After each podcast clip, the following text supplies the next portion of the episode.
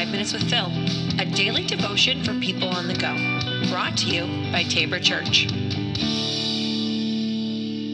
Welcome back to the podcast. This is Five Minutes with Phil.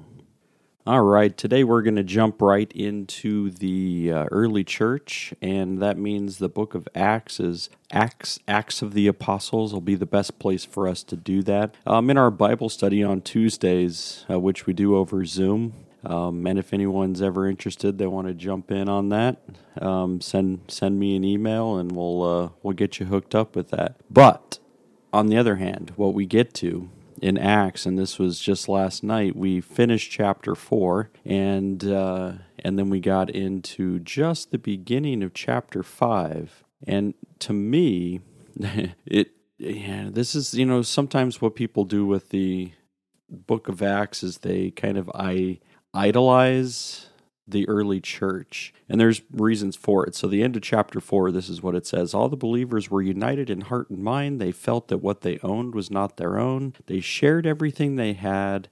The apostles testified powerfully to the resurrection of the Lord Jesus, and God's great blessing was upon them all. There were no needy people among them, because those who owned land or houses would sell them, bring the money to the apostles, and give to those in need.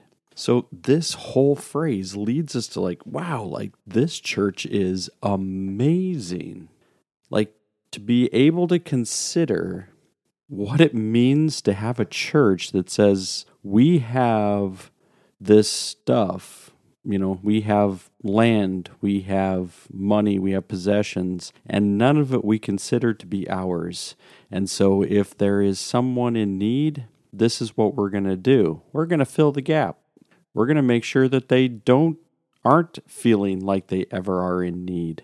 And so what's it going to take? It means that these people were looking at their stuff and saying, yep, God's given it to us so that we can have a community that no one is ever in need. It is an idealized version of what we would long for. It's what I long for, to be able to have a community that no one's in need, to be able to live in a place where people are saying, I'm good, like I have enough food, I have enough shelter, I have enough. And yes, this is where it gets to, you know, um, a very great picture, but can it last? And that's where, you know, going from, from chapter four, and we see this idealized version of the church, and a great picture. I mean, things were happening. And it's like they they loved each other. They wanted to make sure that nobody was ever in need. But then you just turn the page and you go to chapter five, and then you find Ananias and Sapphira, right? So Ananias and Sapphira, they had property, and they sold some property, and he, he brought part of the money to the apostles, claiming it was the full amount. With his wife's consent, he kept the rest. So here's the, you know, like just a moment before, just in that, you know, a paragraph before, you're seeing, man, look at this. The church, their people are selling their property and and laying it down at the, you know, apostles' feet to use to be able to make sure that no need is in their community. But then what happens? There's all of a sudden a couple who's like, all right, well, you know, so I guess we should try to be a part of this. We have property. We should sell it and then make sure it goes. But they're like, man, but mm, I don't really want to give that much. And so what do they do? Instead of just being outright truthful, they just hold it back. And they're like, well, we'll just not tell them.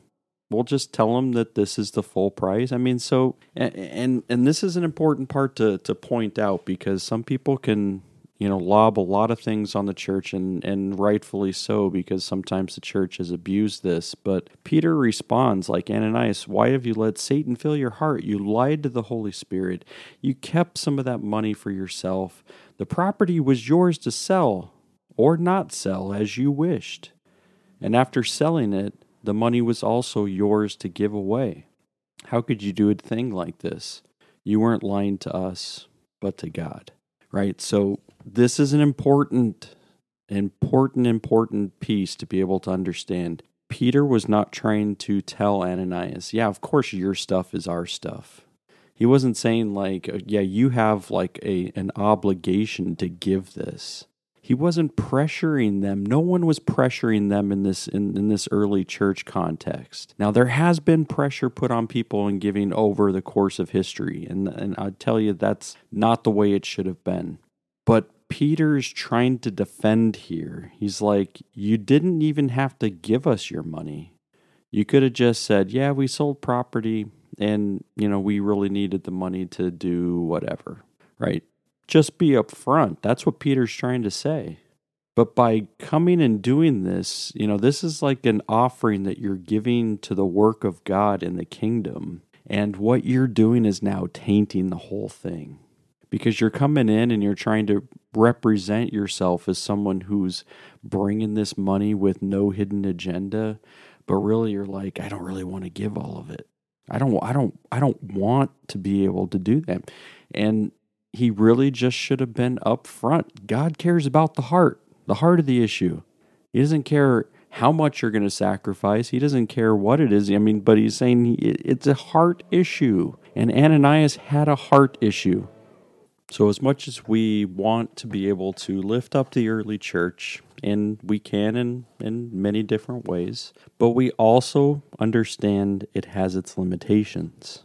It has its faults. It has its dysfunction. And we find it right here as we see Ananias and Sapphira. They're, I mean, the story doesn't end well for them. And yet what we do find through the early church is the... is the great phrase, and the Lord added to their numbers daily who were being saved, right? So God's the one who who's doing the work of salvation. God's working even through an imperfect group of people like these apostles who we just got done looking at all their dysfunction, and now they're leaders. They are the leaders of the church, and they are out there reproducing disciples and and sending people out just as Jesus sent them. And so it's a good opportunity to be able to say things even then weren't perfect, but God is faithful.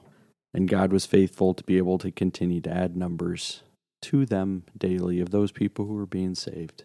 And that's the good thing about God. He continues, even in our dysfunction, He continues to love us, and He continues to be faithful to His promises. All right, we're going to end there for today. Have a great day, everybody.